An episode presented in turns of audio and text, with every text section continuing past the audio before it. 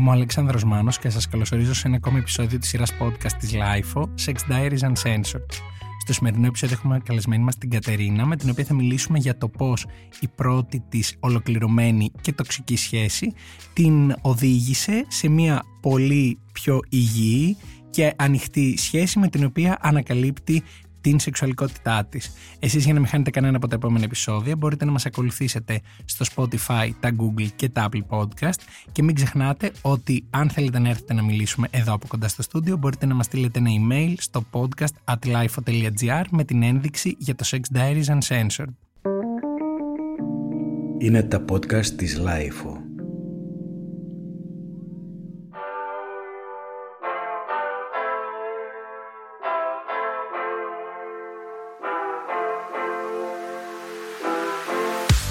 Γεια σου Κατερίνα. Γεια σου Αλέξανδρε.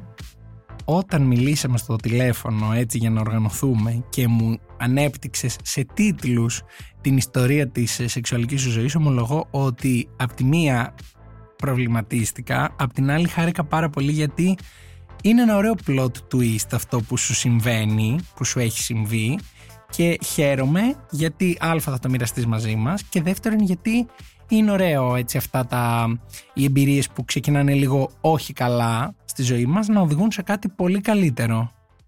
Να σου πω την αλήθεια, αν με ρωτούσες πέντε χρόνια πριν ε, ότι θα κατέληγε η ερωτική μου σχέση σε αυτό το τρόπο, ότι θα συζητάω με τη σχέση μου, ας πούμε, την πιθανότητα να κάνω κάποιο τρίο ή ότι θα γούσταρα να πηγαίνω με γυναίκες, δεν το περίμενα. Το θεωρούσα κάτι πάρα πολύ λάθος, κάτι πάρα πολύ κακό, τι, τι θα πει ο κόσμος ας πούμε και κατηκριτέο. Οπότε φτάνοντας εδώ και ακόμα σε μια νεαρή ηλικία. Είναι πολύ νέα, επιβεβαιώνω.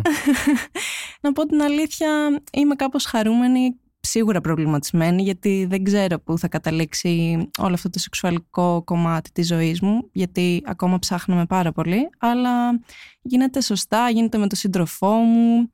Γενικά έχω προχωρήσει πάρα πολύ σε αυτό το κομμάτι και μου αρέσει πάρα πολύ αυτό που συμβαίνει και μας μας αρέσει που θα μας τα πεις όλα από την αρχή και με λεπτομέρεια όπως πάντα κάνουμε εδώ γιατί νομίζω ότι είναι μια πάρα πολύ ενδιαφέρουσα ιστορία αυτή της ζωής σου μέχρι σήμερα και είμαστε όλοι αυτιά. Θα ξεκινήσω από τα βασικά. Θέλω να μας πεις τι θυμάσαι, πώς ήταν αυτή η πρώτη ολοκληρωμένη σου σχέση και κυρίως γιατί αυτή η σχέση ήταν λάθος, τοξική. Γενικά σε αυτό το podcast είμαστε λίγο προσεκτικοί με τους χαρακτηρισμούς τοξική, αλλά διαβεβαιώ εκ των προτέρων ότι ήταν τοξική από τα λίγα που έχω ακούσει. Ναι, δυστυχώς ήταν, αλλά και ευτυχώς ε, μπόρεσα μέσω των αλλαγών παραστάσεων, οτιδήποτε τέλος πάντων έγινε στη ζωή μου τα επόμενα χρόνια, να καταλάβω την πραγματική μου ταυτότητα, τον πραγματικό με αυτό. Ουσιαστικά εγώ ως 18χρονη νεαρή ζούσα σε μια επαρχιακή πόλη. Ήμουνα τρίτη λυκείου. Μόλις είχα βρει το πρώτο μου σύντροφο, την πρώτη μου σχέση τέλος πάντων, αν πούμε, να το θέσουμε έτσι. Ήμουνα πάρα πολύ ερωτευμένη ή έτσι τουλάχιστον πίστευα. Όλα κυλούσαν ομαλά, Υπήρχε έτσι λίγο suspense στο ερωτικό γιατί εγώ ήμουν παρθένα οπότε ήταν όλα πρωτόγνωρα πάρα πολύ τέλεια, ήμουν σε φάση πόπο υπέροχο. Βέβαια, πάντα κρατιόμουν λόγω του, των κοινωνικών στερεότυπων στο χωριό, ας πούμε, επειδή λέγανε εντάξει, 18 χρονών και θα κάνεις σεξ και θα κάνεις προκατρακτικά και θα του πάρεις πίπα. Δηλαδή, όλα αυτά ακουγόντουσαν πάρα πολύ. Συζητούσε κάτι τώρα γιατί. Ε, ναι. Ήδη στα πρώτα λίγα λεπτά αυτού του επεισοδίου και αρχίζω και να ρωτιέμαι σε τι κόσμο ζούμε. δηλαδή, το χωριό σε παρέες, σε κουβέντες δημόσιες ασχολούνταν με το αν εσύ και κάθε κοπέλα θα πάρει πίπα ή θα, δεν ξέρω εγώ, θα κάνει προκαταρκτικά ή δεν θα κάνει με το αγόρι της. Το αστείο δεν είναι αυτό που ήταν και πριν μία πενταετία. Το αστείο είναι ότι ακούγεται ακόμα και σήμερα και από κοντινούς μου ανθρώπους που τότε νόμιζα ότι ήταν φίλοι μου, τώρα πλέον όχι, που το θεωρούν κάτι αφύσικο, κάτι λάθος. Ε, έχω πετύχει πρώην φίλη μου να λέει στο σχολείο τότε ότι ξέρεις τι η τάδε έκανε προκατρακτικά με το αγόρι της. Δηλαδή που να έλεγες ότι ήταν και ένας άκυρος γκόμενος που τον βρήκα εγώ και αποφάσισα ναι. ότι ξέρεις τι θέλω να τον πηδήξω. Που είναι απολύτως φυσιολογικό. Οπότε ναι, ήταν λίγο μαζεμένο. Εγώ προσπαθούσα να κρατήσω τις ορμές μου. Ήμουν κάπως πιο συναισθαλμένη ας πούμε στο σεξουαλικό κομμάτι μέχρι τουλάχιστον να τελειώσουν οι Πανελλήνιες όπου και μετά έγινε, μπήκε το νερό στα βλάκια όπως λέμε. Να πω ότι σαν πρώτη εμπειρία ίσως ήταν κάπως όπως το είχα φανταστεί, όπως όλα τα κορτσάκια στην ηλικία των 18, ας πούμε, που λέγανε Α, να είναι ο πρώτος μου, πρέπει να είμαστε ερωτευμένοι. Τότε το βλέπα πάρα πολύ ότι Wow, είμαι ερωτευμένη, τι ωραία που είναι όλα, η ζωή είναι υπέροχη, το σεξ είναι τέλειο. Μόνο που πέρναγε καιρός και εγώ δεν ήμουν ευχαριστημένη με αυτό που βίωνα. Διότι είχαμε θέμα εκτός του τοξικού στην καθημερινότητα, είχαμε τοξικότητα και στο σεξ. Δεν ξέρω αν μπορώ να σου το εξηγήσω ακριβώς, αλλά ο τύπος μου έλεγε ότι συχαίνεται να με γλύψει, ενώ απ' την άλλη απαιτούσε να του πάρω πίπα. Εμένα αυτό με έχει στιγματίσει μέχρι και σήμερα. Δεν μπορώ δηλαδή να είμαι με έναν άνθρωπο και να μου ζητάει, να με παρακαλάει, ας πούμε, ακόμα και με το, με το σύντροφό μου τώρα, μέχρι να πάρω απόφαση ότι ξέρεις τι είναι κάτι φυσιολογικό. Εγώ δεν άφηνα κανέναν ποτέ να με γλύψει, γιατί το θεωρούσα κάτι άσχημο, ότι κάτι, κάποιο πρόβλημα είχα εγώ. Ότι... Ναι, και ότι αφού συχαινόταν ο πρώτος, Άρα κάτι υπάρχει εδώ, κάτι λάθος γίνεται. Ναι, ότι κάτι δεν πήγαινε σωστά. Οπότε ήμουν σε φάση, οκ. Άρχισε αυτό λοιπόν να μην μου αρέσει. Η σχέση δεν πήγαινε σωστά, δεν πήγαινε καλά, δεν πήγαινε όπως μου αρέσει και όπως θα ήθελα να πήγαινε. Έβλεπα ότι εγώ άλλαζα χαρακτήρας διότι ως φοιτήτρια έφυγα από την επαρχία που ζούσα και πήγα σε κάποια άλλη πόλη. Γνώρισα άτομα τα οποία είχαν διαφορετικές σεξουαλικές προτιμήσεις, διαφορετικές σεξουαλικές εμπειρίες. Μου είπαν ότι ξέρεις από αυτά που βιώνεις τα περισσότερα είναι full λάθος και δεν θα έπρεπε να συμβαίνουν έτσι. Δεν θα έπρεπε ας πούμε η πρώτη σου εμπειρία με κάποιον άνθρωπο να μην δοθεί ολοκληρωτικά όπως του δίνεσαι εσύ. Ότι το να μην σε αφήνει να φορέσεις ό,τι θέλεις και το να κινηθείς όπως θέλεις στο χώρο δεν είναι φυσιολογικό. Είναι πρόβλημα. Ναι. Ή να το έχεις πει ότι ξέρεις τι, εμένα θα μου άρεσε να κάνω και κάποιο λεσβιακό ή πώς σου φαίνεται αυτό σαν ιδέα, να σου λέει ότι αυτό είναι άρρωστο. Και κάπου εκεί κατάλαβα ότι μάλλον δεν είναι αυτό που θέλω στη ζωή μου.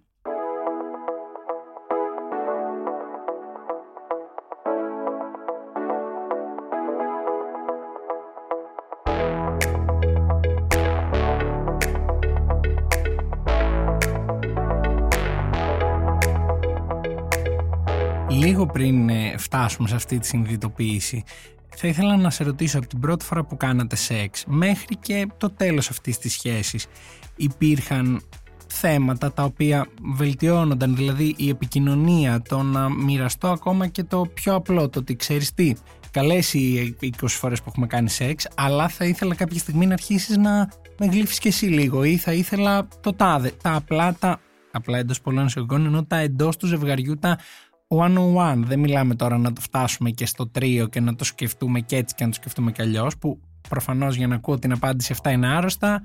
Ξέρω ότι ήταν εξ αρχής εκτός συζήτησης. Υπήρξε κάποια πρόοδος το διάστημα που ήσασταν μαζί στο σεξουαλικό κομμάτι ή είχε, ξέρεις αυτό το, αυτή τη ρουτίνα του να ικανοποιηθεί αυτός σίγουρα γιατί άντρας. και εγώ εντάξει ότι περισσεύει ας πούμε ή τέλος πάντων κάτι πολύ μέτριο. Κοίταξε να δεις, θα σου πω επειδή αυτός, δεν ξέρω, δεν, δεν νομίζω ότι λέγεται έρωτας αυτό το πράγμα, λέγεται πάθος, λέγεται τρέλα. Έβλεπε ότι με έχανε με τον καιρό, γιατί εγώ εξαφανιζόμουν, εγώ άρχισα να σκέφτομαι άλλους ερωτικούς συντρόφους κατά τη διάρκεια του σεξ. Να σου πω την αλήθεια, προς το τέλος προσπαθούσε λίγο να βάλει στο παιχνίδι το να με γλύψει, αλλά το έκανε με τόση μιζέρια που εμένα αυτό δεν με ευχαριστούσε καν. Με έκανε να νιώθω ακόμα χειρότερα. Οπότε δεν είδα ποτέ upgrade, μόνο το αντίθετο. Έπιασα κάτι το οποίο θέλω να ρωτήσω, αλλά δεν μπορώ να μην σου πω ότι αυτό που σκέφτομαι τώρα είναι ότι, OK, δηλαδή μιλάμε για κάποιον ο οποίος του πήρε πολύ καιρό, μήνες, να μην συχαίνεται ή να μπει στη διαδικασία να σκεφτεί ότι για να μου το ζητάει η κοπέλα μου, καλό θα ήταν να το προσπαθήσω έστω, να δω μήπως μπορώ να το κάνω αυτό το πολύ έτσι, δύσκολο task. Δεν ξέρω, νιώθω πολύ περίεργα που κάποιος μέσα σε μια σχέση που υποτίθεται ότι ενδιαφέρεται και νοιάζεται του παίρνει μήνες όχι για να το κάνει για να καταλάβει ότι μάλλον και ο απέναντί του κάτι θέλει από αυτόν δηλαδή κάτι δεν του αρέσει Είπες μια λέξη η οποία Θα σε ξαφνιάσει, δεν ήταν μήνες, ήταν χρόνια. Αχρόνια. Ναι. Ήταν ήτανε χρόνια αυτή η συζήτηση. Δηλαδή, ήμασταν σχεδόν τρία χρόνια μαζί και τα δύο χρόνια ήταν το ότι ξέρεις τι, εγώ θέλω. Στεγνός. Ναι, εγώ θέλω άλλο πράγμα. Το θέλω και αυτό. Θέλω να προσθέσουμε και αυτό. Γιατί εμένα μου αρέσει, ας πούμε, όταν εσένα σ' αρέσει να κάνουμε cosplay, ας πούμε, ή οτιδήποτε άλλο, και να μπαίνει αυτό το παιχνίδι στο σεξουαλικό. Αλλά όταν εγώ σου ζητάω κάτι το οποίο πιστεύω ότι θα αναβαθμίσει τη σχέση μας να μην το κάνεις. OK, okay, χρόνια πήρα την απάντησή μου. Δεν θέλω να επεκταθώ παραπάνω σε αυτό. Θέλω όμως να πιαστώ από κάτι που είπες πριν, που ανέφερες ότι ξεκίνησες λόγω της μη ικανοποίησής σου από τον, της σχέσης σου, από τον σύντροφό σου, να σκέφτεσαι την ώρα του σεξ κάποιους άλλους. Αυτό ήταν το πρώτο, ας πούμε, καμπανάκι που σου χτύπησε ότι ίσως κάτι εδώ δεν είναι όπως το σκέφτομαι πριν από τις κουβέντες με τους φίλους ότι κάτι γίνεται λάθος εδώ ή δεν μπορούσες να το συνδέσεις, δηλαδή ήσουν σε φάση εντάξει έχω και εγώ κάποιες φαντασιώσεις ρε παιδί μου, παιδί κι εγώ, επιτρέπονται φαντασιώσεις εννοείται πάντα. Η αλήθεια είναι ότι είχα ξεκινήσει ήδη να παίρνω αυτό το vibe και να συζητάω με τους φίλους μου ότι ξέρεις τι κάτι δεν πάει πολύ καλά. Όταν άρχισαν αυτές τις φαντασιώσεις, να σου πω την αλήθεια ότι είχα ντραπεί πάρα πολύ να το αναφέρω στους φίλους μου. Το θεωρούσα κάτι πάρα πολύ λάθος και κάτι πάρα πολύ ότι δεν πρέπει να συμβαίνει. Οπότε δεν είχα κάνει ποτέ νήξη για πάρα πολύ καιρό. Ακόμα και όταν άρχισα να κάνω παραπάνω πράγματα, δυσκολεύτηκα πάρα πολύ να το πω. Εννοείς να πηγαίνεις με άλλους; Ακριβώς αυτό εννοώ. Γενικά μετά από κάποιο καιρό ξεκίνησε, μπήκα σε μια λούπα του να ψάχνω κάτι άλλο και επειδή δεν μπορούσα να ξεφύγω παράλληλα από τη σχέση που είχα, προσπαθούσα να βρω κάποιον άλλον, κάτι άλλο να με ευχαριστήσει και να φύγω από αυτό το πράγμα. Ένιωθα ότι δηλαδή με κυνηγάει. Με κυνηγάει κάτι και εγώ μέσα από αυτό, μέσα από το να πηγαίνω με άλλους και να πηδιέμαι, να ευχαριστιέμαι τέλος πάντων, οτιδήποτε ήταν αυτό και να ανακαλύπτω τη σεξουαλικότητά μου μέσα από αυτό, ένιωθα πρώτον ζωντανή και δεύτερον ένιωθα ότι, ξέρεις τι, δεν είναι τόσο αφύσικο τελικά όλο αυτό που θέλω ίσα ίσα είναι και το απολύτως φυσιολογικό. Έχω ακούσει σε αυτό το podcast πάρα πολλές ιστορίες και η αλήθεια είναι ότι δεν ξαφνιάζομαι εύκολα πλέον.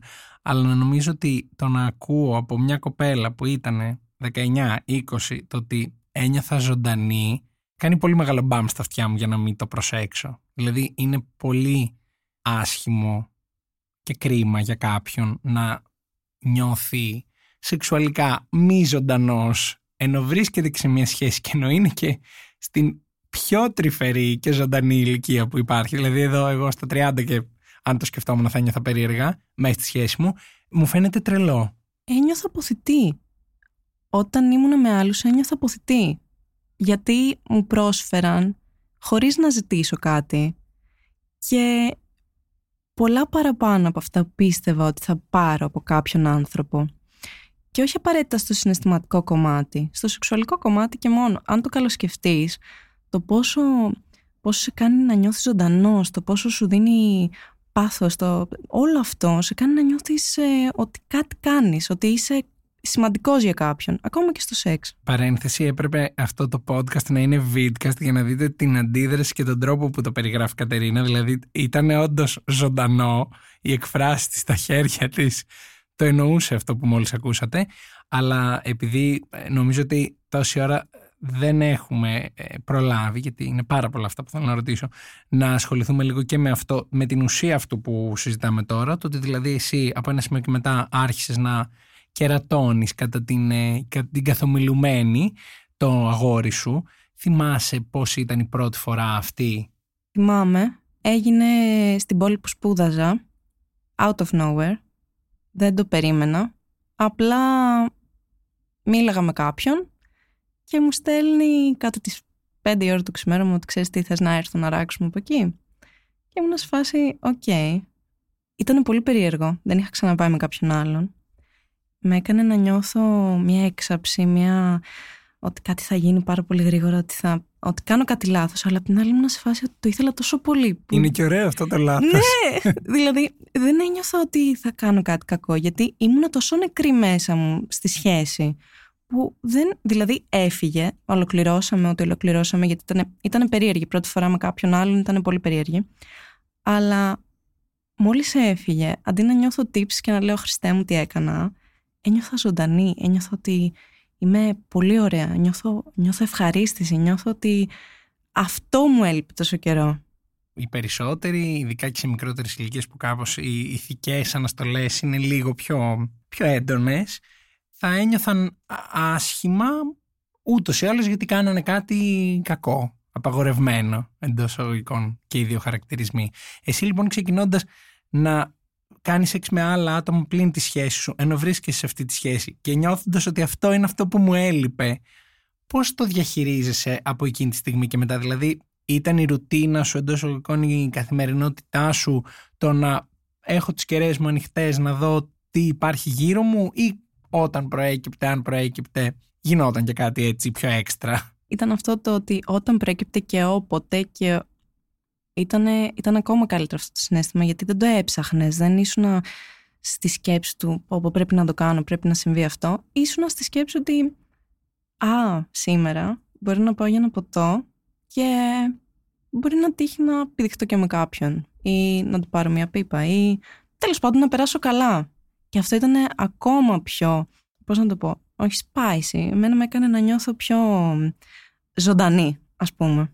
Επομένως, αυτό πόσο καιρό κράτησε περίπου, δηλαδή από την πρώτη φορά που συνέβη μέχρι και το τέλος της σχέσης, πόσο καιρό υπήρχαν αυτές οι παράλληλες σεξουαλικές εμπειρίες με άλλα άτομα πλην της σχέσης σου; Κοίταξε να δεις. Ε, Ας πούμε ότι ήταν ένα χρόνο. Αλλά επειδή το τελευταίο χρόνο της σχέσης μου ήταν on-off, OK, okay, ένα χρόνο, αλλά δεν ήμουν. Ήμουνα και δεν ήμουν στη σχέση. Εγώ προσωπικά δεν ήμουν στη σχέση, αν Αυτός με ρωτήσεις. Δεν ξέρουμε. Αυτός μάλλον ήταν. Εγώ προσωπικά δεν ήμουνα.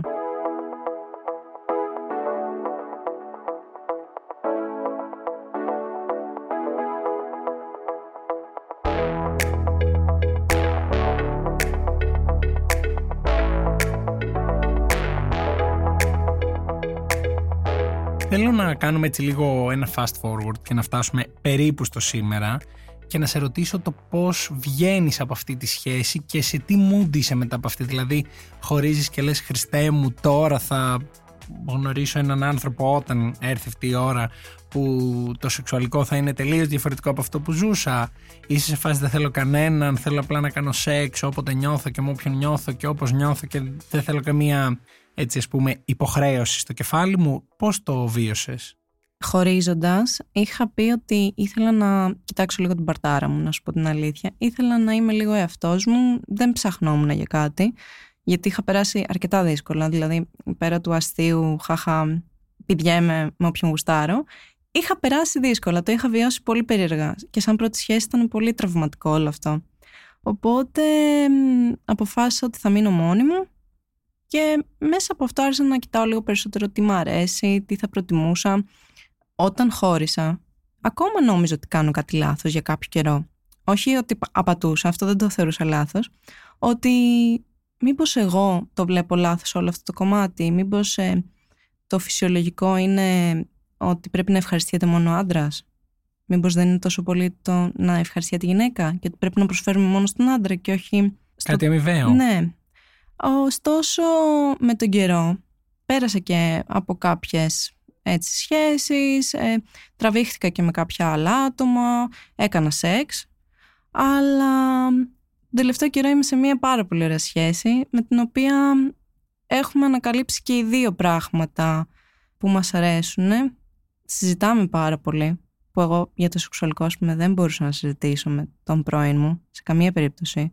Να πω ας πούμε ότι ξέρεις τι, ε, μήπως θα ήθελες ε, να δοκιμάσουμε και κάτι διαφορετικό σήμερα, μήπως θα ήθελες να κάνουμε ας πούμε κάτι έτσι λίγο πιο spicy, όπως το να κάνουμε κάτι σε λίγο πιο εξωτερικό χώρο, εμένα μου αρέσει πάρα πολύ αυτό, το οποίο αντί να τον τρομάζει, τον εξητάρει. Ε, και από εκεί εγώ πήρα το έναυσμα και άρχισα να συζητάω ακόμα περισσότερο. Τώρα, τον τελευταίο καιρό είχαμε συζητήσει και για την ύπαρξη ίσως κάποιου έξτρα παρτενέρ και του ενδεχομένου να υπάρξει και μια κοπέλα γιατί εμένα κάπως με έχει τρικάρει το τελευταίο καιρό αυτό οπότε επειδή δεν πήρα ποτέ κάτι αρνητικό ίσα ίσα πήρα κάτι θετικό γιατί του αρέσει να με ευχαριστεί, όπως και εμένα μου αρέσει να τον ευχαριστώ και αυτό θα έπρεπε να είναι το φυσιολογικό, έχω βρεθεί σε μια εντελώς αντίθετη φάση από αυτή που ξεκίνησα. Πριν φτάσουμε στον έξτρα παρτενέρ που πιστεύω ότι για κάθε ζευγάρι που το έχει βιώσει αυτό είναι ένα μεγάλο βήμα, όχι απαραίτητα καλό ή κακό, απλά είναι σίγουρα κάτι που θέλει, ειδικά αν το κάνεις πρώτη φορά, μια ιστορική προετοιμασία και μέσα στο ζευγάρι και ατομικά ο καθένας. Πριν από αυτό, συζητώντας μαζί του, δηλαδή την πρώτη φορά που ένας από τους δύο είπε ότι ξέρεις τι, θα ήθελες να κάνουμε αυτό ή σκέφτηκα να κάνουμε το τάδε, το δίνα.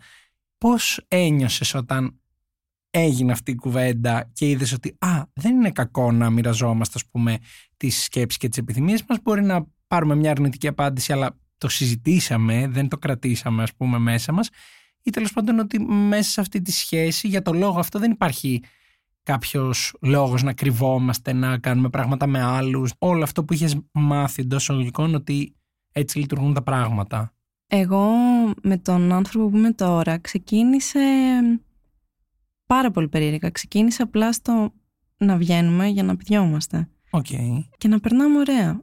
Και από εκεί που βγαίναμε και περνάγαμε ωραία, άρχισε να βάζει πάρα πολλά πράγματα μέσα στο σεξ που επειδή έβλεπε και δεν με ενοχλούσαν, γιατί σεβόταν πάντα τα όρια μου, που για μένα είναι το πιο σημαντικό στο σεξουαλικό, το να σέβεσαι τα όρια του άλλου και να βλέπεις μέχρι που σε παίρνει.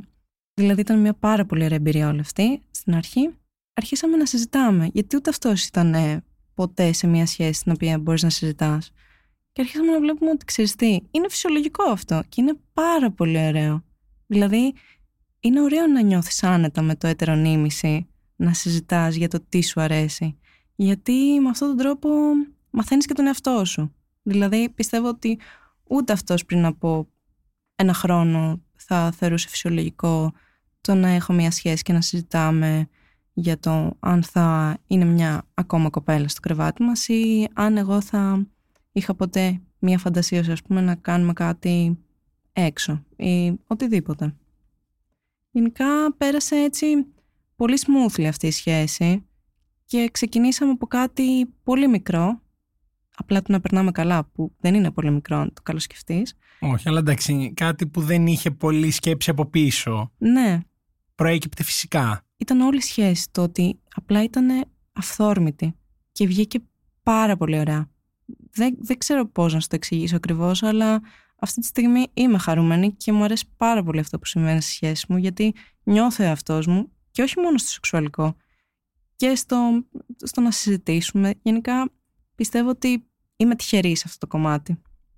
Χαίρομαι πάρα πολύ επειδή ξαναλέω εγώ τη βλέπω, την έχω απέναντί μου. Οι εκφράσεις σου και ο τρόπος που το λες, εμένα μου δίνουν ένα πάρα πολύ ωραίο vibe ε, πληρότητας και όταν αυτό έρχεται ενώ το έχουμε κάπως στερηθεί και σε προηγούμενα επεισόδια, τότε νομίζω ότι η χαρά είναι ακόμα μεγαλύτερη και ακόμα και εγώ χαίρομαι τώρα που το ακούω από σένα γιατί λέω τέλεια ένας άνθρωπος γύρω μου που ζει τη ζωή του έτσι όπως γουστάρει και περνάει και όμορφα και αυτό μου φτάνει. Μου φτάνει που το ακούω. Δηλαδή χαίρομαι και εγώ με τη δική σου χαρά.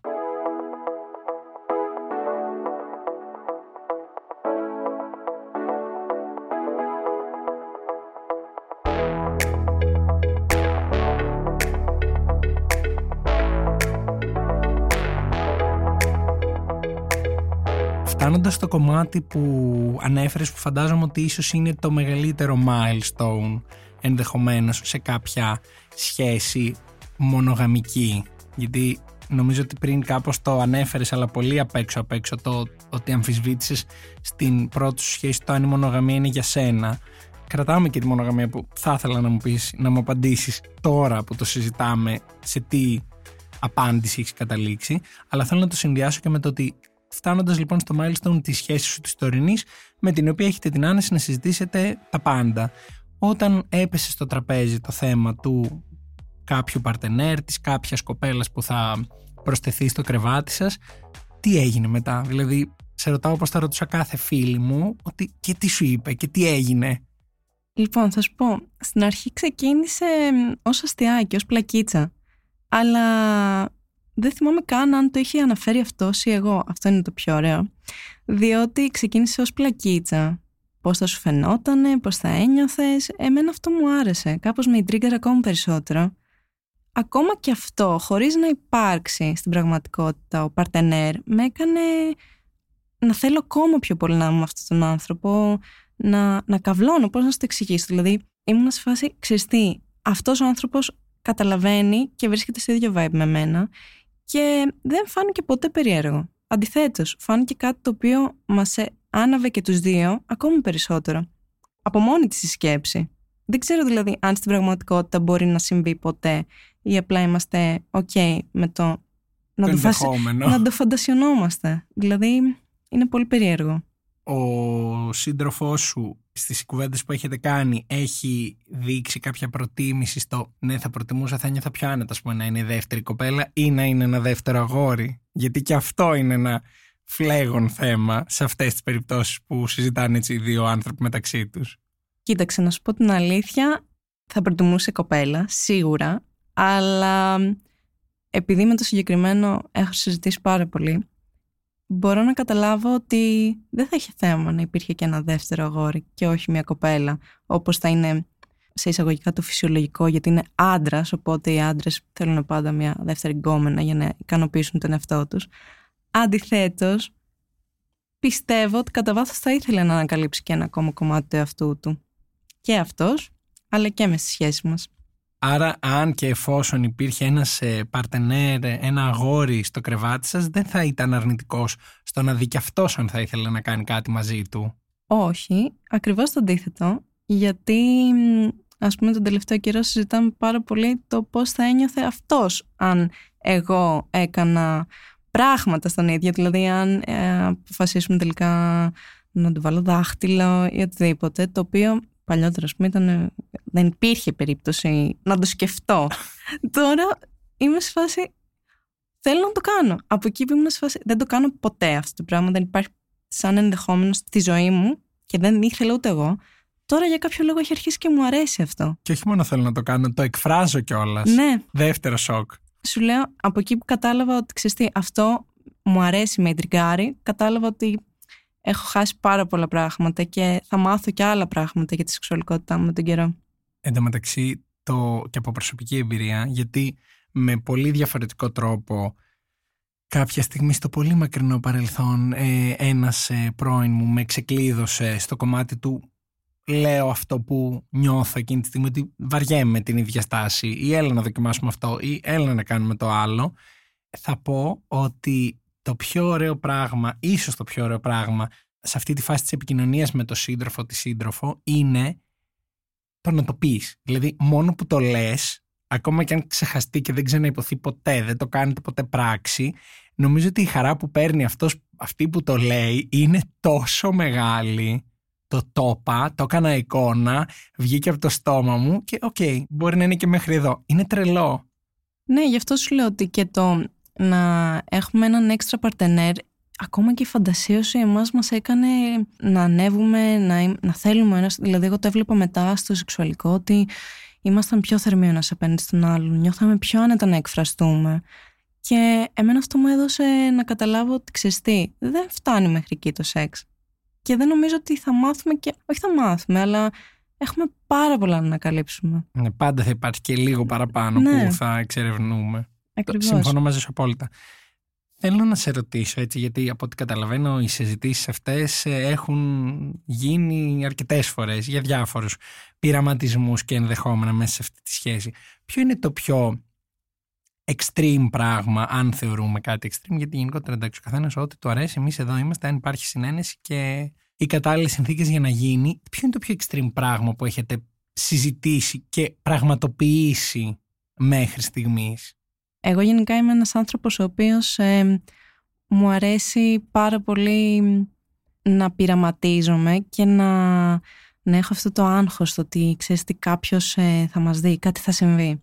Οπότε γενικά έχουμε την τάση να κάνουμε πράγματα σε εξωτερικούς χώρους πάρα πολύ. Το πιο extreme που έχουμε κάνει, χωρίς καν συζήτηση, απλά έτυχε, ήταν ε, κάποια στιγμή που ήμασταν σε έναν χώρο έξω, που υπάρχουν κι άλλοι, μέρα μεσημέρι.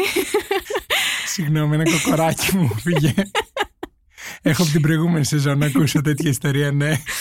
Να είμαστε έξω τέλος πάντων με το φόβο ότι ξέρεις σίγουρα κάποιος θα μας δει. Ε, να σου πω ότι είναι τύπου σε κάποιο θέατρο. Μάλιστα. Ναι. Δεν έπαιζε εκείνη την ώρα παράσταση, θα πω. Εντάξει. Αν έπαιζε παράσταση εκείνη την ώρα, θα ήταν ένα ξεχωριστό επεισόδιο αυτό που θα, που θα ξεκινούσε μόλις τώρα. Δεν ήταν καν σαν σκέψη πρώτη, δεύτερη, τρίτη. Απλά. Έγινε. Έγινε. Και ήταν ωραίο. Ήταν απίστευτο. Ήταν από τα πιο ωραία πράγματα που μπορεί να διηγηθώ σε κάποιον στο σεξουαλικό κομμάτι. Και γενικά θα ήθελα να αποκτήσω και άλλες τέτοιες εμπειρίες. Και ισανότερα θα πω εγώ σε αυτό το σημείο, γιατί έχοντας κάποιες παρόμοιες εμπειρίες, θα πω ότι ειδικά στο κομμάτι του outdoor, ποτέ δεν έχεις φτάσει το ταβάνι. Υπάρχει πάντα και κάτι λίγο πιο καυλωτικό να ζήσεις και εύχομαι πραγματικά, τώρα είμαι σαν τη μάνα μου ακούγομαι, εύχομαι πραγματικά να το ανακαλύψεις. Ως πρεσβύτερος μιλάω, θέλω να σκέφτομαι το καλύτερο για το μέλλον σου. Λίγο πριν κλείσουμε, θα ήθελα να σε ρωτήσω σχετικά με τη μονογαμία, γιατί μπαίνει στο κομμάτι του πειραματισμού που συζητάμε σε πολλά ζευγάρια το ότι μπορεί να θέλω να πειραματιστώ αλλά μα νιώθω μονογαμικός, δεν νιώθω μονογαμικός Επίσης εννοείται και με αφορμή την πρώτη σχέση στην οποία πρακτικά από τη δική σου μεριά από ένα σημείο και μετά σίγουρα δεν υπήρχε μονογαμία. Πιστεύεις ότι σε αφορά αυτό το ζήτημα, ότι είναι κάτι το οποίο νιώθεις, ότι έχεις μια απάντηση στο αν υπάρχει, δεν υπάρχει, αν είναι για σένα, δεν είναι. Πολύ μεγάλο θέμα, ανοίγω το ξέρω, αλλά εντάξει. Μεγάλα παιδιά είμαστε, δεν μπορούμε να τα συζητήσουμε και αυτά. Κοίταξε να δεις, θα σου πω. Όσο ήμουν στην πρώτη μου σχέση, με την πολλή συζήτηση με τους φίλους μου, με γνωστούς, με οτιδήποτε, είχα αρχίσει να, να αμφισβητώ πάρα πολύ τη μονογαμία και να λέω ότι η μονογαμία δεν υπάρχει. Που ακόμα και τώρα πιστεύω ότι μετά από κάποιο καιρό, μετά από κάποια χρόνια σχέσης, θα αντιληφθείς και εσύ ότι εγώ δεν νιώθω ολοκληρωμένη. Γιατί φεύγει αυτό το πάθος, φεύγει ο έρωτας, αλλά η αγάπη μένει. Οπότε σε αυτό το κομμάτι, ναι, είμαι μονογαμική, αλλά απ' την άλλη, πάντα θα θέλω να κάνω και κάτι καινούργιο και πιστεύω ότι και ο σύντροφός μου θα είναι στο ίδιο mood. Δηλαδή, επειδή το έχουμε ψηλοσυζητήσει και επειδή τον έχω, τον έχω καταλάβει σαν άνθρωπο κάπως, βλέπω ότι ναι, θα είναι φυσιολογικό και θα γυρίσουμε στο σπίτι και θα είμαστε μαζί. Πώς να το εξηγήσω; Θα πηγαίνω με άλλους θα είναι κάτι φυσιολογικό και μετά θα γυρνάω στο σπίτι μου. Δεν ξέρω αν αυτό θεωρείται μονογαμία ή πολυγαμία. Ίσως και να μην υπάρχει τόσο πολύ. Νομίζω ότι είναι απλά ένα... Η μονογαμία ίσως είναι κάτι, ένα κατάλοιπο της κοινωνίας. Μας έχει μείνει ότι ξέρεις τι πρέπει, είναι φυσιολογικό, τι θα λέει ο κόσμος. Και ότι η σωστή σχέση ναι. είναι η μονογαμική ας πούμε και άλλες δεν είναι και ναι. λοιπά. Κοίτα, είναι μια, ένα από τα λίγα ερωτήματα στα οποία και εγώ δεν έχω απάντηση δηλαδή και μετά από την εμπειρία της δικής μου ζωής και μετά από όσα έχουμε ακούσει εδώ στα πάρα πολλά επεισόδια που έχουμε ηχογραφήσει μέχρι στιγμής, δεν έχω καταλήξει να πω και εγώ ότι ο Άλεξ Μάνος πιστεύει αυτό. Που στο κάτω-κάτω who cares και τι πιστεύω εγώ. Αλλά θέλω να πω το ότι ακούγοντάς σε και διηγούμενη την ιστορία σου από την αρχή μέχρι σήμερα, θεωρώ ότι ακόμα και αυτό που τώρα σήμερα μας ε, διατυπώνεις ως άποψη που μπορεί σε ένα χρόνο να έχει αλλάξει, να είναι σε άλλο μήκος κύματος, είναι και πάλι μεγάλη κατάκτηση. Δηλαδή, ξεκίνησες από μια εμπειρία σχέσης και σεξ πολύ περιοριστική και πάρα πολύ καταπιεστική και έχεις φτάσει σε ένα σημείο να επεξεργάζεσαι χωρίς να κλείνεις προς κάποια κατεύθυνση τα δεδομένα και το τι επιλογές υπάρχουν εκεί έξω και μπορεί ο καθένας να ακολουθεί την προσωπική του ζωή. Το οποίο για μένα αυτό από μόνο του είναι μια μεγάλη κατάκτηση. Δηλαδή, ίσως και μετά από χρόνια δεν έχεις συγκεκριμένη γνώμη για τη μονογαμία, πόσο μάλλον όταν μέσα σε ένα χρόνο έχεις κάνει πολλά βήματα, πολλά σκαλιά έχεις ανέβει στο κομμάτι του τι είχα ζήσει και τι ζω και τι ανακαλύπτω και τι με προβληματίζει γύρω από τη σχέση και το σεξ και τι με ενδιαφέρει να ανακαλύψω. Πιστεύω ότι αυτή τη στιγμή πλέον λίγο σε πελάγει ευτυχία, οπότε γι' αυτό δεν το έχω επεξεργαστεί τόσο πολύ ε, πλέον σε πελάγη ευτυχία. Είμαι με έναν σύντροφο με τον οποίο αυτή τη στιγμή σεξουαλικά τουλάχιστον ολοκληρώνομαι 100%. Οπότε δεν το επεξεργάζομαι τώρα τελευταία τόσο πολύ όσο πιο πριν. Δεν με προβληματίζει όσο με προβλημάτισε πιο πριν. Παρ' όλα αυτά, εγώ θα σου πω ότι κλείνω λίγο στο ότι η μονογαμία είναι στερεοτυπική. Θεωρώ ότι η μονογαμία είναι, είναι κάποιο κατάλοιπο. Γιατί πιστεύω ότι όλοι οι άνθρωποι θέλουν να ζήσουν και νέες εμπειρίες. Αλλά παράλληλα μπορεί να μην θέλουν να χάσουν τον άνθρωπο τον οποίο έχουν δίπλα τους γιατί τους προσφέρει και άλλα πράγματα. Αυτό δεν σημαίνει ότι πρέπει να περιοριστούν σεξουαλικά. Κάπως έτσι το σκέφτομαι αυτή τη στιγμή στο μυαλό μου. Δεν έχω μια κλίση προς το ότι η μονογαμία ίσως και να είναι λίγο στερεοτυπική, αλλά σίγουρα δεν έχω αποφασίσει.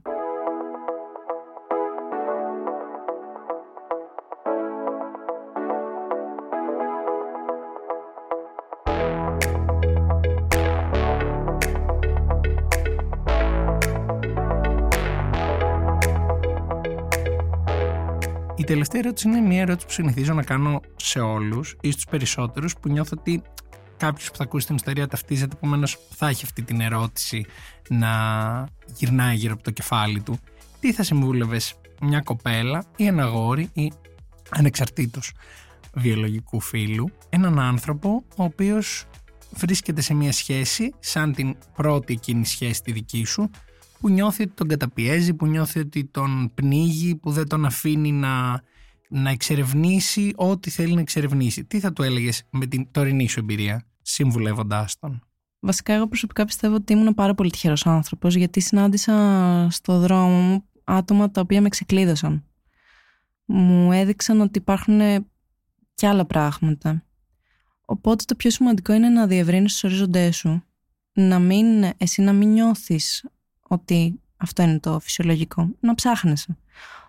Όποιος ψάχνεται, εν τέλει θα βρει την άκρη. Και θα καταλάβει, πιστεύω, τι πραγματικά θέλει. Ξέρω, εγώ προσπάθησα να μην επηρεάζομαι. Μετά από λίγο, ακόμα και αν επηρεαζόμουν από τη σχέση μου, άρχισε να μην με νοιάζει, γιατί δεν το ήθελα πλέον αυτό το πράγμα. Και μέσα από τη συζήτηση με τις παρέες μου, με τους γνωστούς, με όλο τον κόσμο, κατάλαβα ότι ξέρεις τι, υπάρχει και κάτι πέρα από αυτό. Οπότε να είστε cool, να ακούτε τους άλλους, να ακούτε τον περιγυρό σας, να μην βάζετε τείχους και πιστεύω ότι εν τέλει θα αρχίσετε να ακούτε και τον ίδιο σας τον εαυτό. Να σου πω κάτι, τα έχεις πει πάρα πολύ ωραία σήμερα και γενικά δεν συνηθίζω να δίνω τα εύσημα on air, αλλά όντως τα έχεις πει πάρα πολύ ωραία και χαίρομαι γιατί, πόσο είσαι τώρα; Είμαι 24. Γιατί θα ήθελα και εγώ στα 24 και φίλοι μου να έχουμε καταφέρει να κάνουμε έστω αυτά τα βήματα στο μυαλό, στον τρόπο σκέψης, στις εμπειρίες που να μας φέρουν στο σημείο να μπορούμε να πούμε αυτά που λες εσύ τώρα γιατί δεν είναι αυτονόητο ότι μπορείς να το κάνεις ή θα σε βοηθήσουν συνθήκες να το κάνεις και ήσουν όντως τυχερή γιατί αυτός ο άνθρωπος που είναι τώρα στη ζωή σου σε ξεκλείδωσε σε ένα πολύ μεγάλο βαθμό και χαίρομαι πάρα πολύ που μοιράστηκες σήμερα την ιστορία σου μαζί μας. Ευχαριστώ πολύ. Θα πω μια παρένθεση εδώ Βεβαίως. σε σχέση με αυτό που είπες, το ότι ήταν τυχερό και το βρήκα. Ναι, ήταν τυχερό, αλλά ήταν και αυτό που έψαχνα. Γιατί κατάλαβα ότι ξέρεις τι, εγώ δεν θέλω κάτι λιγότερο από αυτό. Οπότε όποιος ψάχνει βρίσκει εν τέλει. Αν το πιστέψεις, θα το κάνεις. Τέλειο μήνυμα για κλείσιμο. Κατερίνα, ευχαριστούμε πάρα πολύ για αυτή την ιστορία που μοιράστηκες μαζί μας. Εγώ ευχαριστώ πάρα πολύ.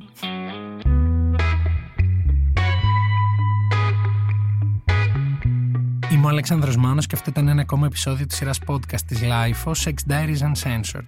Στο σημερινό επεισόδιο είχαμε καλεσμένη μας την Κατερίνα, με την οποία μιλήσαμε για το πώς από μια πρώτη τοξική σχέση έφτασε στο να εξερευνήσει τη σεξουαλικότητά της και όχι μόνο. Εσείς για να μην χάνετε κανένα από τα επόμενα επεισόδια μπορείτε να μας ακολουθείτε στο Spotify, στα Google και στα Apple Podcast και εννοείται ότι αν έχετε κάποια ενδιαφέρουσα ιστορία να μοιραστείτε μαζί μας μπορείτε να μας στείλετε ένα email στο podcast.lifeo.gr με την ένδειξη για το Sex Diaries Uncensored. Ηχοληψία, επεξεργασία και επιμέλεια Γιώργος Ντακοβάνος και Μερόπη Κοκκίνη. Ήταν μια παραγωγή της Lifeo. Είναι τα podcast της Lifeo.